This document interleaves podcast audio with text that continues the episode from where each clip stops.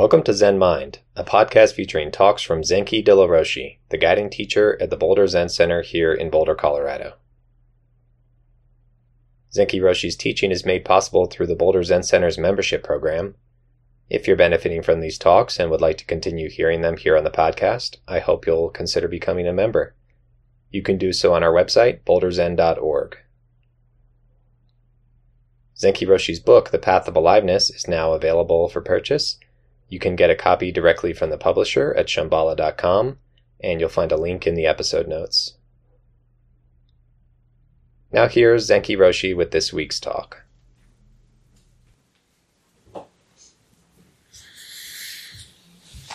Good morning, everybody.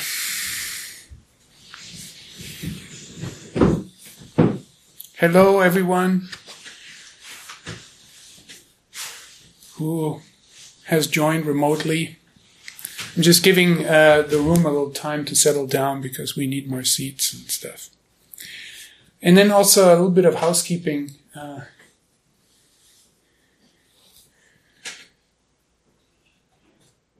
next week I'll be in Texas and I'll give a workshop in and talk in Austin and and then another talk in Houston. And Gary will be giving the Dharma talk here.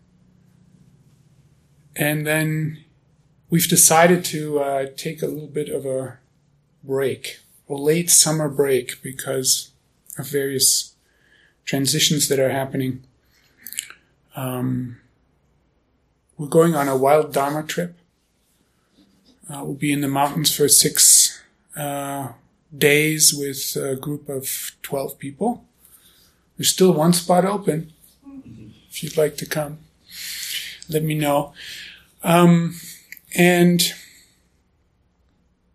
so this will take like the beginning of September, and then, uh, as you may have seen in our email announcement, Aga, our program manager, is going to um, Eastern Europe to help with the refugee crisis there, and so we have a new program manager, Michelle. She's here today. And so we'll need a little time to transition. Uh, that's one thing. And also, um, I could use a little bit of a break because uh, in the residence here, uh, we will have a new resident, Bill, who's here online, and he's going to move in uh, at the end of this month. And then I will start this eight week course um, that is somewhat aligned with the book I just published. And um, that's will start in late September and run for eight weeks into November. So we'll we'll make an announcement about that if you want to participate. so there will be a bit of a break. Michelle thought that we should keep entertaining you in some way. So we'll think about we'll think about something. There's still zazen. Some online entertainment. Yeah, and there's still zazen. That's right. This is the greatest entertainment of all. So let's talk about it.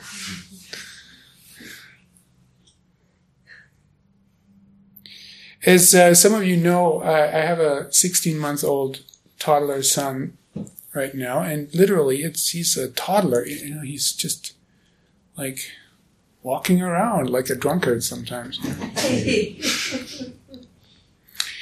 and uh, sometimes I find myself sitting on the couch and just watching him walk around like this. And it's quite delightful. He he's so sweet and um, he, he picks up something, you know, a toy car or a tomato or something. We have a tomato on the porch, so he tries to reach and rip them off the vine. Or he comes in with some basil leaves that he's just plucked. and I watch him uh, with a lot of love and uh, affection, care for you know his his uh, fairly new life, but you know, I don't think he feels his life is new. It's, it just is. And he figures out things physically, you know, how to use legs and arms and, but he also figures out things mentally. So he's, uh, trying to take hold of and control of the world by, um, yeah, in essentially imitating the words that uh, uh, his parents use and also other people here in the center, and he repeats, and so he stumbles um, physically and mentally around.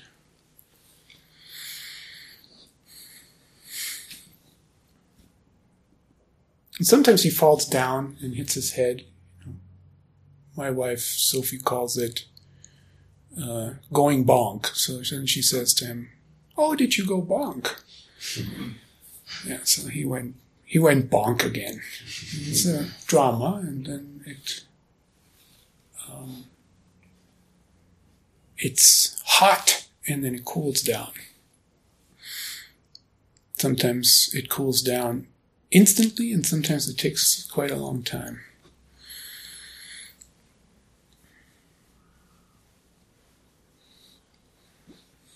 So I, I watch him like this, and uh, it's delightful on the one hand, and then it's also I watch for another dimension in him that I know in myself, which is um, something deeply uncomfortable, actually.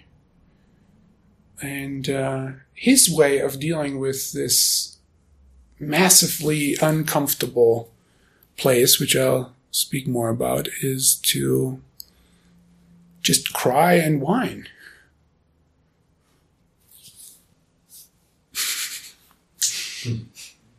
and so he has, luckily, he has parents who pay attention to that and, and will do our best to comfort and supply something that isn't quite right or be assuring that it's um, that basically things are okay despite the fact that it doesn't feel that way right now. You know, basic stuff. Now, why do I talk about that? Um, let me switch a little bit and speak about Zazen, which is the core of our practice.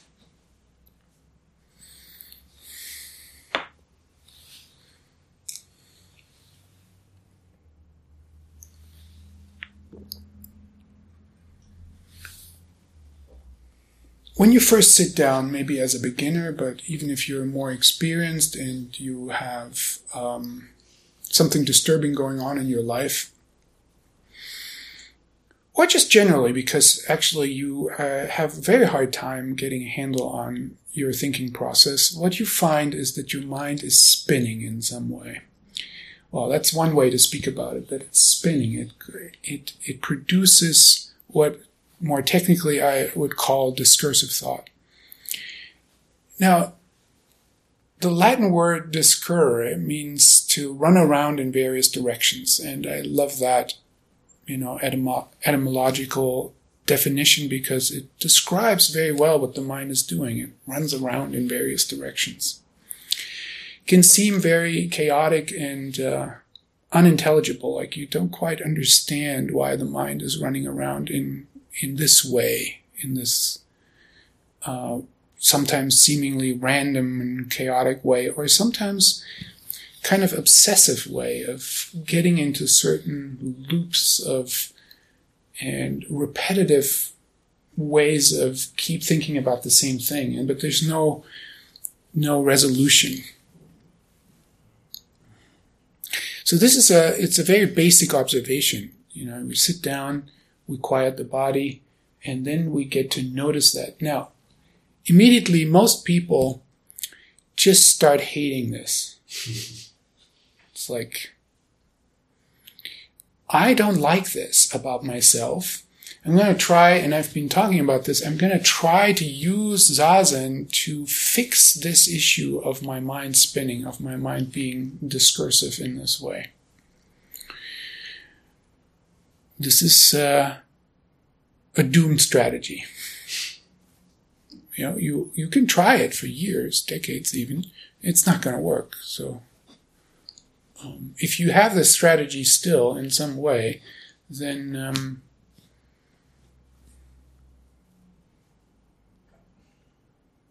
consider changing your strategy, giving it up. So, um,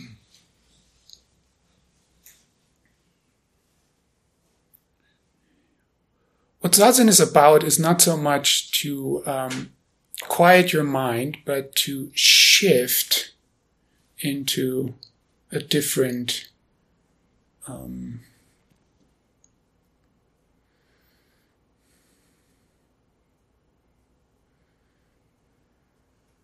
way of functioning, let's say. So today I thought like, how do you describe this shift? You know, I tried to talk about this in various ways all the time, but you know, let's, let's just for the, for the heck of it, um, call it the shift from mentalness to bodyfulness. You know, mentalness.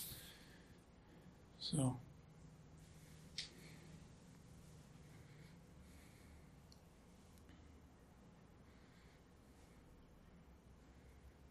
you, or more technically, your attention is glued into this mentalness, into this discursive thinking.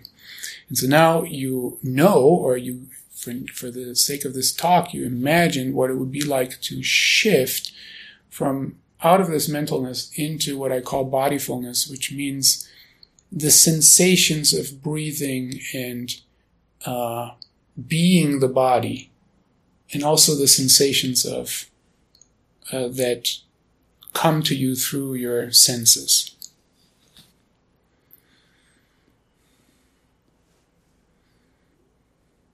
Okay. When we shift into this um, bodyfulness, give up the mentalness of our approach. There is something that, again, I haven't used this in this way, but there's, there's a kind of darkness there. You find a kind of darkness.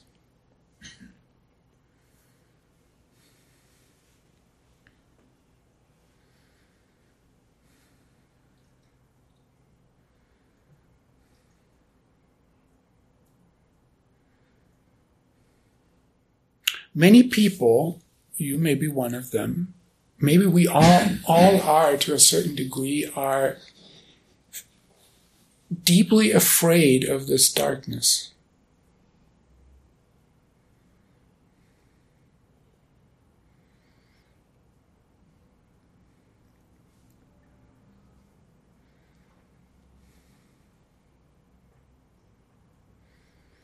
I call this darkness uh, aliveness what you find is your aliveness.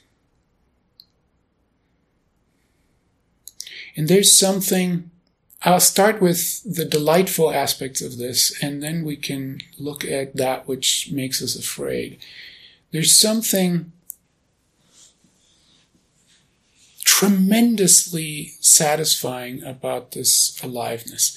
It can be, it's exciting, it's, it's sort of exhilarating in a, in a certain way to feel that you are just there for no reason. And this is something that I observe in my toddler son. You know, he's just, he, um, makes these sounds of delight that are just, I don't know. I'm, I'm envious in a way because I don't make these sounds anymore, even though I sometimes feel quite delighted, but I couldn't just throw my arms up and say, oh! you know, I, I guess I can, but it feels a little, it feels a little funny, you know, it's not an adult thing to do.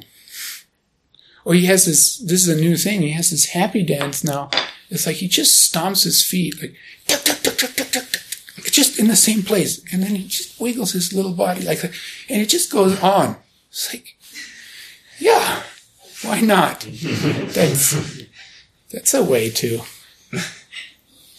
you know, make sense of life.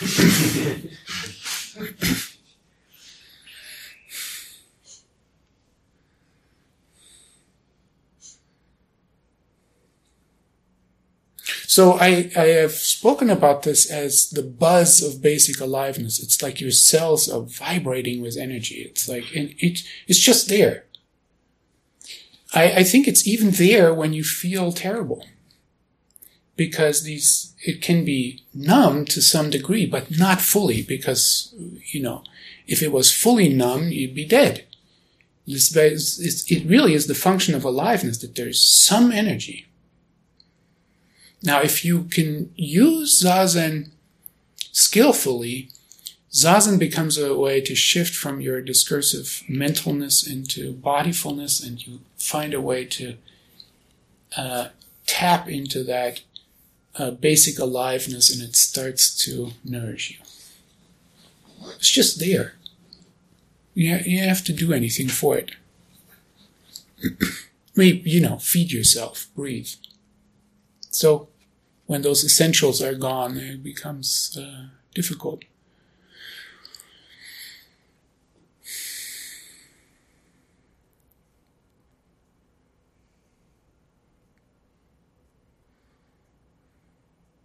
But there, I call it darkness for a reason. Like when you shut your eyes, it's dark. There's maybe some inner vision that also produces light. But let's say, let's just stay with this darkness for a moment. You, you close your eyes, you kind of allow yourself to feel into your body, and feeling into your body is kind of a dark space. That's what I'm just what I'm saying right now. But it's dark in a psychological way too.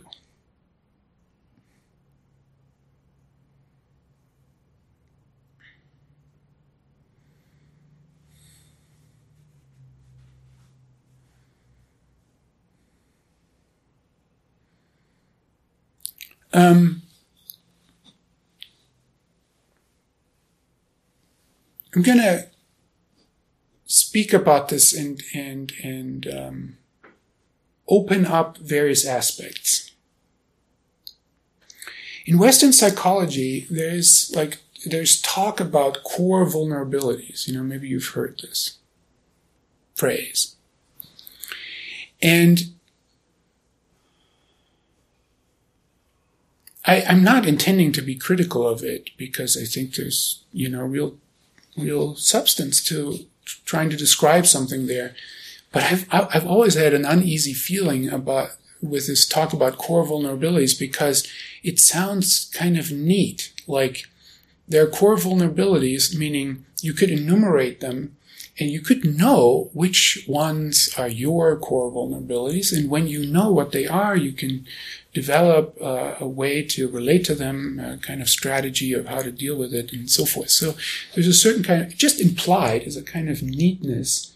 It's like there are core vulnerabilities, and you know, what are yours? What are you going to do about it? And um, my experience with dropping into from mentalness into bodyfulness is it's there's nothing neat here at all. There isn't so it's like it's not core vulnerabilities, it's just there's vulnerability at the core. It's just a massive blob of vulnerability. It's like a it's like a black hole. It's like, it's something that feels like it could just swallow you. There's no clarity there. It's disorienting in the sense that it's like it is just this space. So what's going on here? Because this is so uncomfortable, um, we stay in the mental space.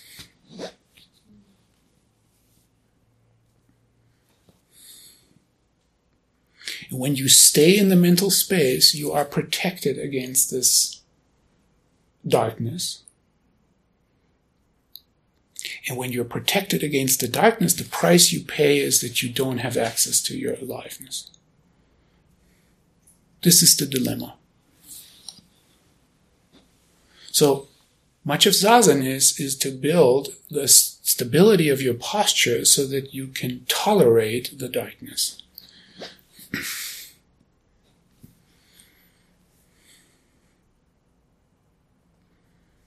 you build confidence in first tolerating and then accepting and then inviting this darkness into your life. Because it already is. It's not something we can avoid. We think we can. This is where these, um, where certain strategies come in that we apply, try to apply, but they all fail. This doesn't go away. There's nothing, you know, it's funny. It takes, it took me a long time to realize that this is something that cannot be fixed. I've mentioned to you that one of my main strategies in life is to go fix it. Well, let's try to fix this, and it's it's not possible.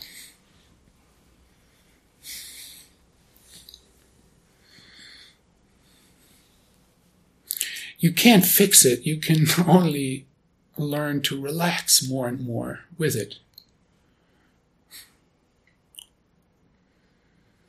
Now, what's really there in this seemingly unintelligible, ungraspable darkness?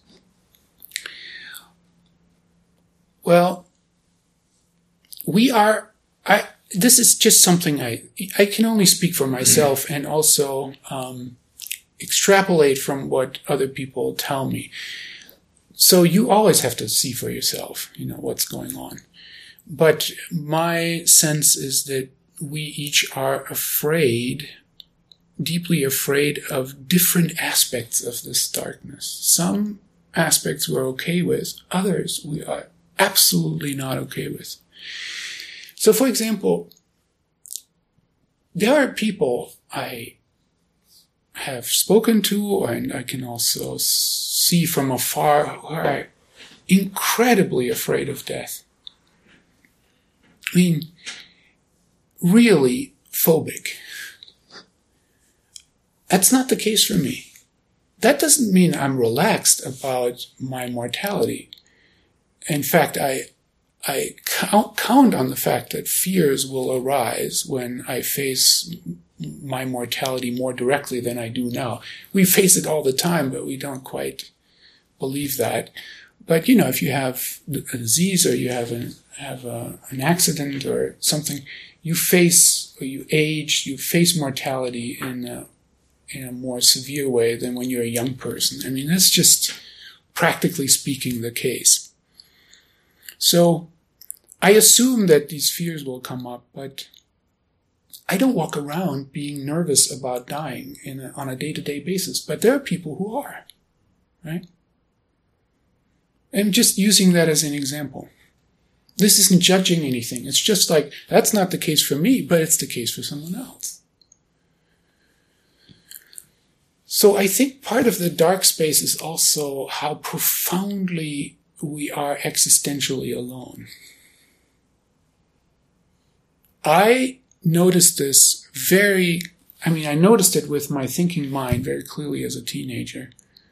Uh, I, I remember exactly when it happened, and I realized nobody's going to ever be in this place that I am in. So I will never be understood. I had a problem with this. And in some ways, I know that I still have a problem with this, although I'm more relaxed now. Because, look, I spent so much of my life's energy to um, study language, read a lot, write, communicate as clearly as I can to be understood. So you can use the things that you do in life to sort of study yourself. And it's like, what am I trying to fix with my, with my activity? You know, so, uh, the way I pay attention to language and clarity of, you know, using concepts and one of the things I'm obsessed about is how can I connect language to what I'm actually feeling and not just talk. And I want my concepts to be both succinct, but I want them to always be fresh and pick up what I'm really feeling. So, ah, okay, so I'm obsessed with this. So I'm, tr- I guess I'm trying to be understood. And yet, I know it's not possible. Not fully. So I, I made peace with the fact that I can be understood to some degree. And I think that's, in some ways, good enough. But this fundamental aloneness that's lurking there in the darkness is just still a kind of, I don't know, it's just an insult.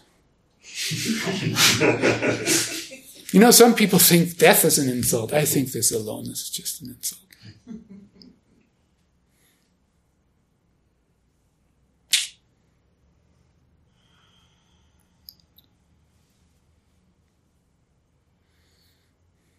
There's also a, a profound insecurity, or you can say lack of safety in this darkness. You know how people are craving safety? Doesn't exist. Again, like I said, I can communicate well, and to some degree, I can uh, achieve understanding, mutual understanding, and so forth. And I can settle for that and say, that's not bad. So let's stop complaining. But it's the same with safety you wish for safety, but it's fundamentally it's not there. You are extremely vulnerable physically and mentally and emotionally. It's not going to go away. How much, however much we want to create safe spaces and safety in our relations, and I'm not saying this is a bad effort. I'm just saying fundamentally, it's we have to come to terms with how un- insecure and unsafe we are in our existential eh, being.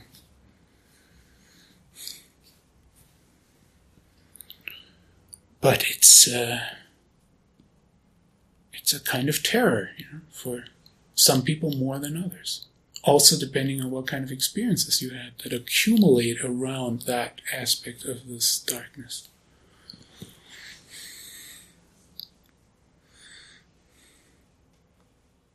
Also, you know, just not knowing whether you're going to have food and shelter in a kind of reliable, permanent way. We think we have that, and then you watch something like what happened in Ukraine, and it's like the world is different from one day to another when there's some other country decides to attack, or how societies fall apart you know, unpredictably, like what happened in Germany in the 30s, which I resonate a lot with as, you know, being born and raised in Germany and feeling the reverberations of that history in the society. But now what's happening in America, this like buildup of, um, of internal, I mean, to the country tension and just like gearing up for a civil war. I don't feel, I mean, if I'm honest, I don't feel any stability in our society. And uh, it's, um, we have the illusion of stability, but this is, can fall apart. That's also part of the darkness, our existential darkness.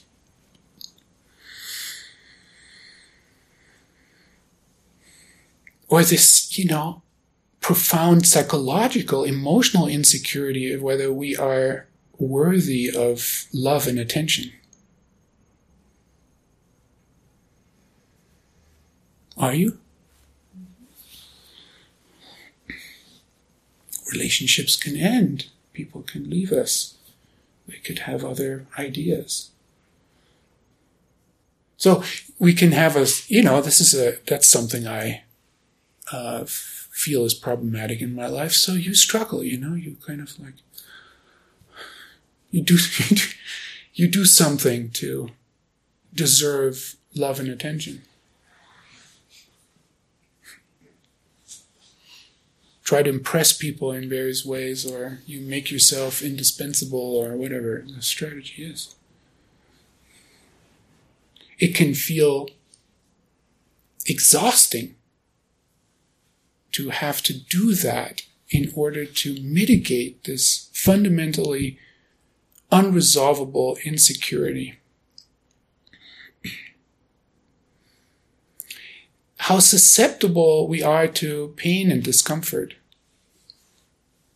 How afraid we are of that. It's, it's just, it just comes with being alive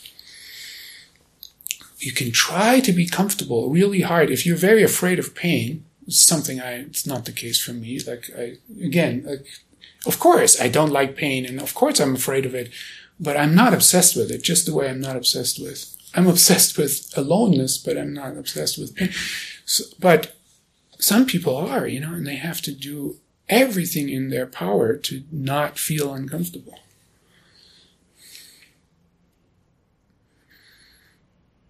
Yeah.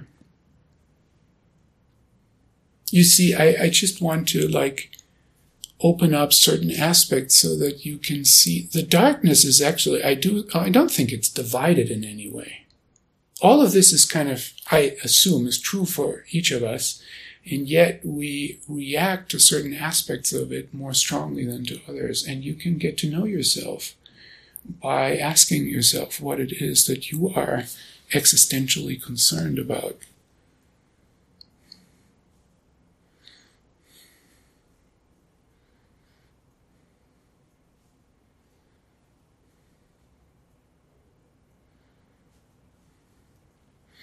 Sitting is this like methodical non method of exposing yourself to this, what I'm calling darkness today I'm calling darkness. I've never used it before. You shift from your mentalness, which is a way to try to strategize around, mitigate the, these, these issues.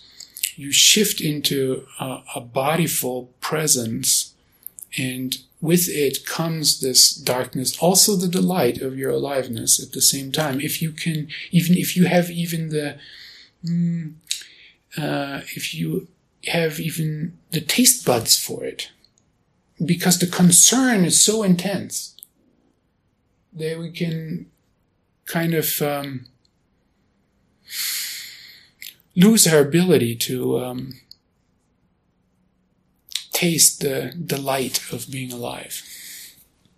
Now, if you hang out in that darkness, both of these things will be available both the um, the the vulnerability at the core and the delight and wonder of aliveness. It's not either or, it's both at the same time. This is something we just don't want to accept. we just don't want to accept that it only comes together.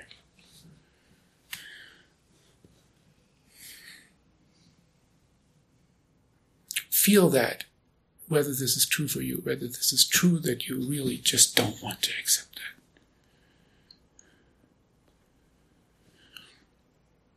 Not telling you what is the case. I'm asking the question for you. It's, you know, you, you decide.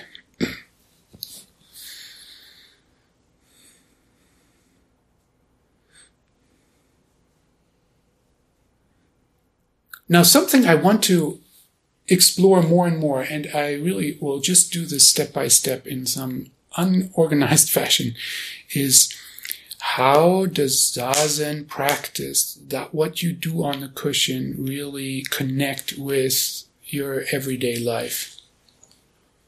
I know it connects, but how? In what ways? And if we understand how it connects, can we sort of start to practice more deliberately in certain ways? with that.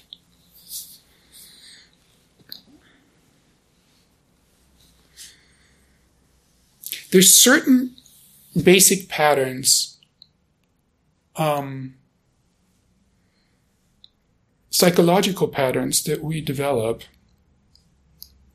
to stay seeming we, we tried ways we try to stay in control of this existential threat that we experience from the darkness. the darkness.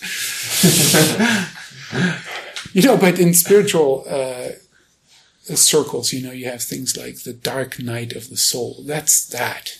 It's the terror of opening up to how we actually exist. Or Joan Sutherland, uh, not that I've studied much what she's saying, but I was struck by the fact that she introduced the term endarkenment together with enlightenment.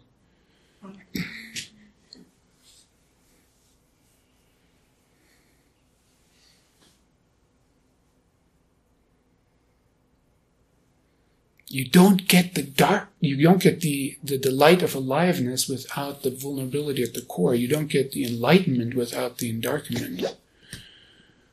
That's what I think, you know, if I connected with what I'm talking about today, it's something like that, just what she's talking. You don't get the genuine compassion of caring for others without the heartbrokenness of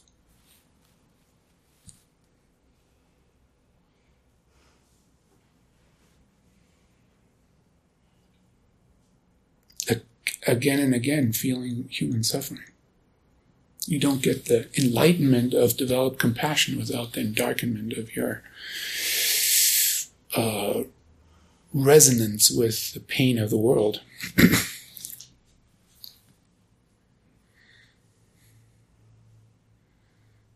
okay, so these basic strategies. There's this German guy, he's like a coach. Uh, and I, I, don't I don't know him. I know him only through a friend, and he's he's started working with energetic psychology. You know, uh, maybe you've heard of tapping or emotional freedom technique, and you know he studied widely and brought this together. And his what he's doing is uh, he calls this the Big Five, which is uh, like you know the Big Five, the Big Five. You could say ways of suffering. and uh, the first is blaming others. So it's something like if I if I can find, it's not conscious, but anyway, if I can establish that somebody else is doing something wrong, here. And if they could correct their behavior, if they would correct their behavior, then I wouldn't have to feel the disturbing feelings that I feel.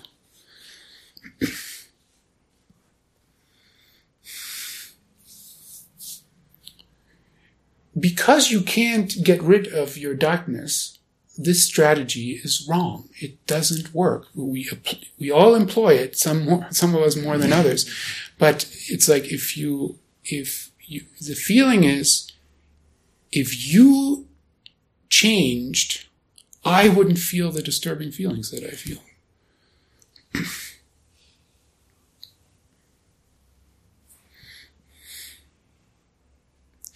the second strategy is to blame yourself. And it's similar. If I was different, if I wasn't so uh, incapable, so wrong, so uh, you know worthless, I wouldn't feel the disturbing feelings that I feel.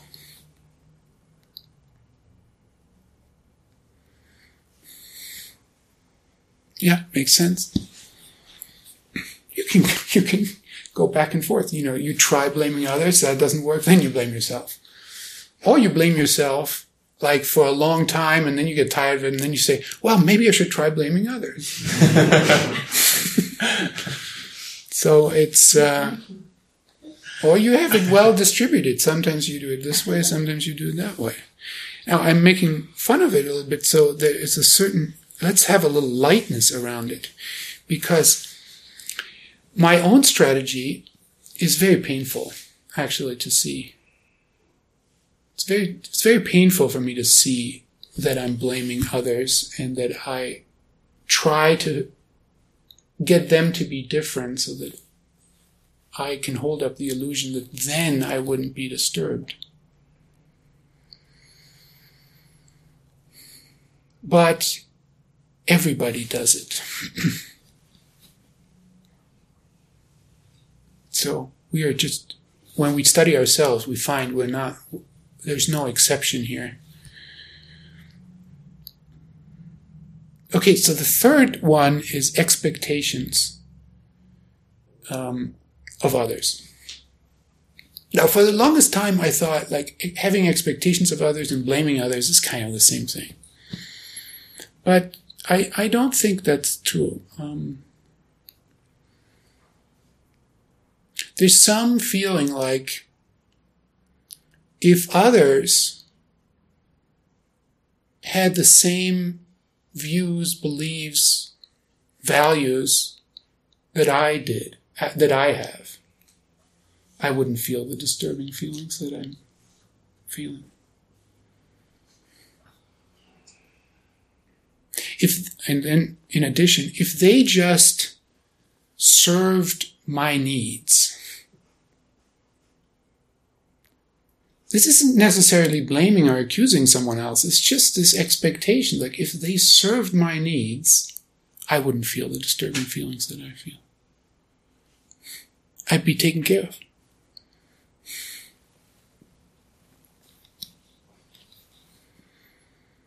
this is kind of commonplace knowledge now, but if you hold expectations of others, you really set yourself up for disappointment. Because that's what others just don't do. They're not dedicating your life, their life to you. That's just not what they do. I mean, to a certain degree, but not 100%.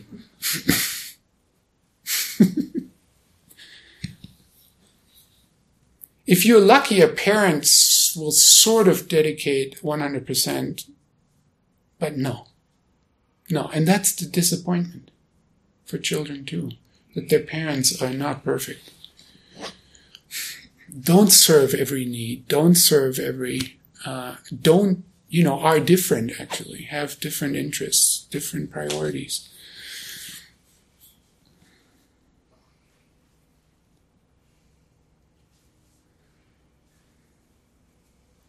The fourth one is loyalty. Now, I use it as a kind of technical term, but loyalty is some, there's some idea that if I dedicate my life to fixing someone else's problem, then I don't have to feel the disturbing feelings that I feel. Now, a loyalty like this makes sense when you are trying to help someone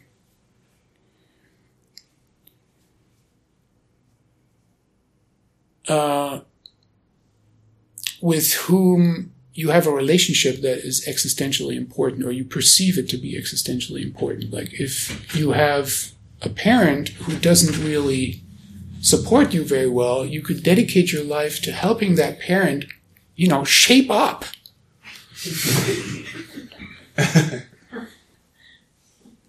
so that finally you can feel okay. This could be a lifelong dedication. And what happens in that lifelong dedication is that you are not, that you can deeply neglect yourself. but it can feel the way that way that if I dedicate my life to this other person who is so important to me, then I will not feel the disturbing feelings that I'm feeling because then they could finally be there for me.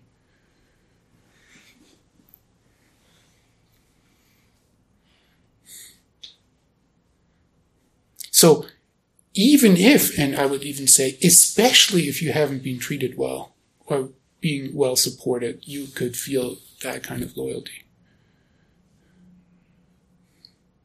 Or you could feel that loyalty with uh, a sibling who has, you know, difficulties that you don't have. And in order to feel okay to live the life that you live, you need to attend to the needs of your sibling because if they feel if they have such um, hardship, then you don't really deserve to flourish.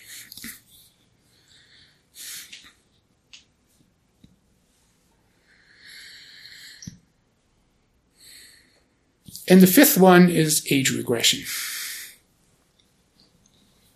This is kind of a hard one, but I don't know if you know this, but if you've noticed it in yourself or in other people, but sometimes in tense situations, people lose, they, they stop functioning at their true age and they just slip into like acting like a five year old or like a teenager.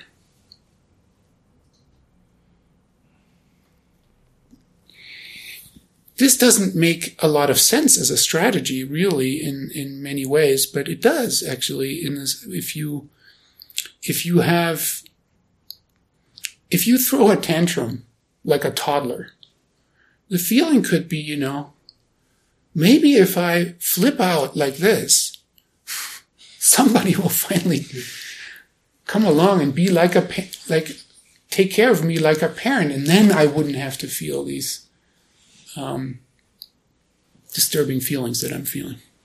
I mean, you just have to escalate, maybe.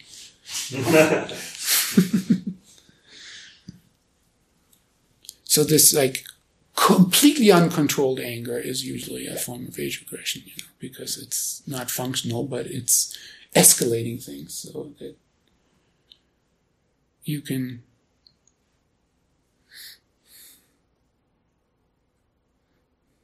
now why am i like enumerating it like this? Or i think it's really zazen gives you the hopefully over time the confidence to s- sit with the darkness but also to sit with the recognition that you are employing these strategies or maybe others that I haven't mentioned. I'm not saying this is complete list. Um, employing these strategies to deal with this existential problem at the core.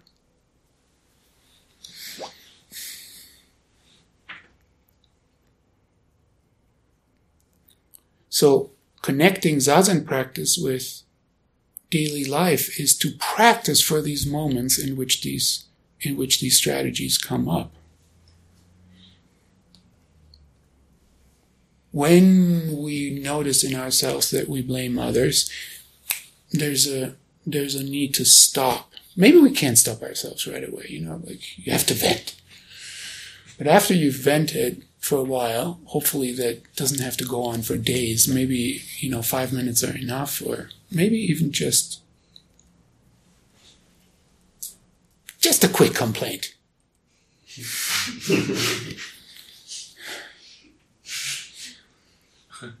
then you notice it and you sit, you, yeah, and when I say sit with it, I don't necessarily mean do zazen, but you feel what it's, what that's like and you realize, okay, so I, I did that again.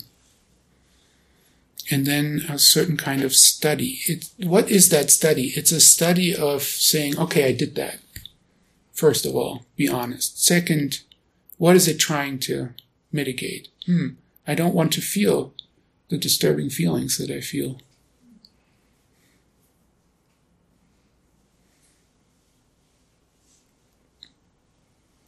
If this other per the idea is if this other person wasn't behaving the way they did, I wouldn't feel the disturbing feelings that I feel. But since they are behaving the way they do, I'm coming too late, actually. I already get to feel these feelings. And they're really my feelings.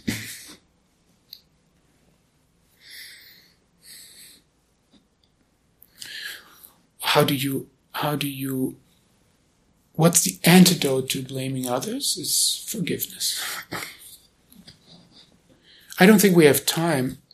I don't have time to go into describing how we can maybe approach forgiveness in a in a in a genuine way that isn't like a sugar coated like I forgive you. It's okay. and underneath it you feel the same way.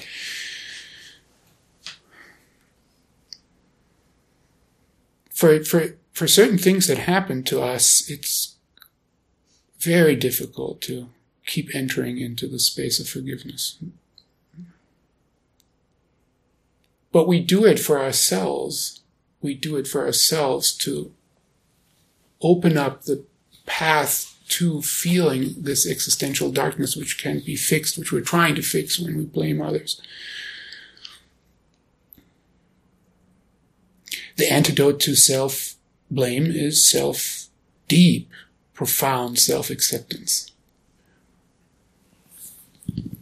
You know, sometimes words like acceptance or love can self loving yourself can feel too um, also to saccharine, you know. Ah, I have to love myself. Jeez. yeah, everyone says that. but really, I think better maybe than acceptance and love is this just this like f- beginning to feel this shred of aliveness that I'm talking about. This like this joy to be alive for no other reason than being alive because that is really kind of the kernel of why it's even worth being alive. And from that maybe there is some some you know experiential basis for for accepting and loving yourself. Not because you should. It's not going to work. Has we have to feel it. Like where do you anchor that I anchor it in breathing and feeling this, what I call aliveness. Yeah, I'm alive. So I might as well accept myself.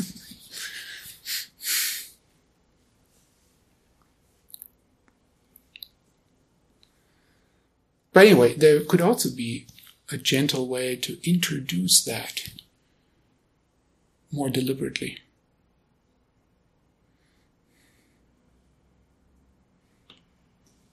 I think the antidote to having expectations of others is also self acceptance.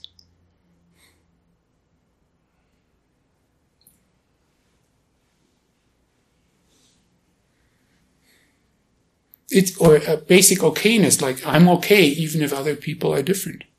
If they have whole different views, if they have different interests, I'm still okay.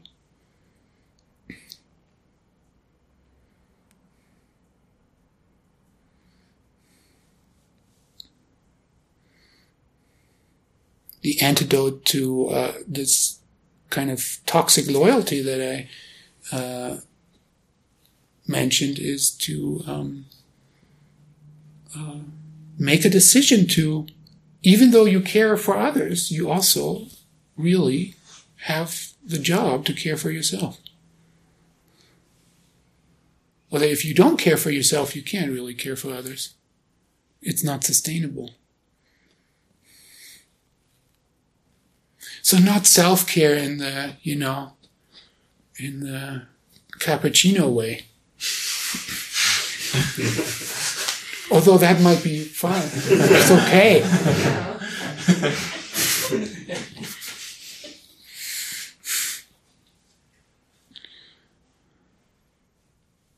no, this is too hard. I first need a cup of tea. I don't know. It's okay. You need to begin wherever you begin. It's a realization that you can't just dedicate yourself to someone else and try to prop them up so that you can um, feel better.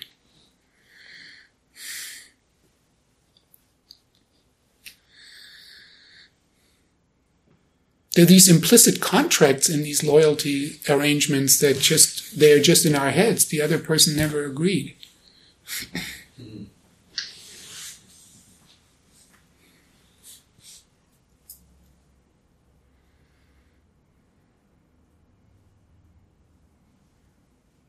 and finally, age regression is is the antidote is to to resolve and to practice to show up for the present moment at your true age with all the life experience you have.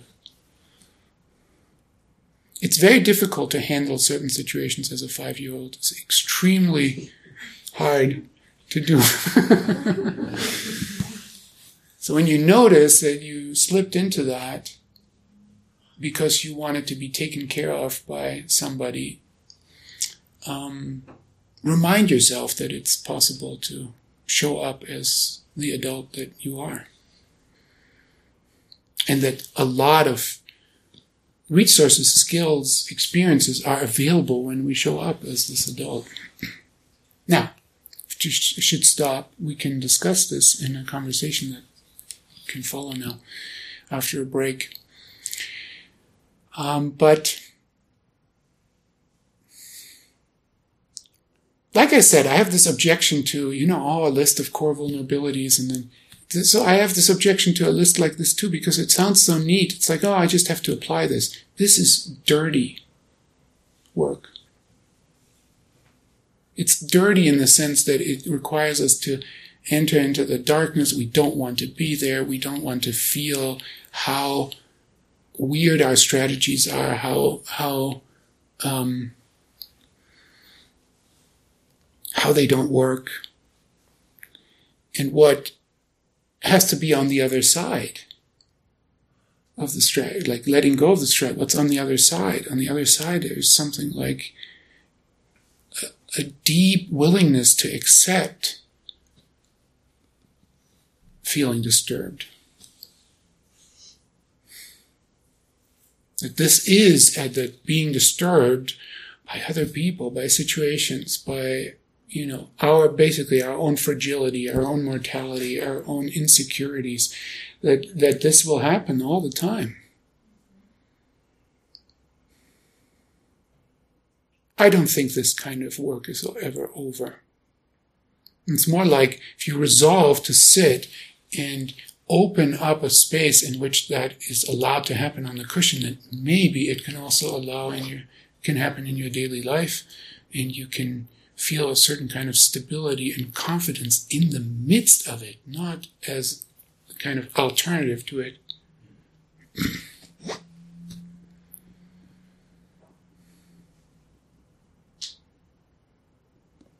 Thank you.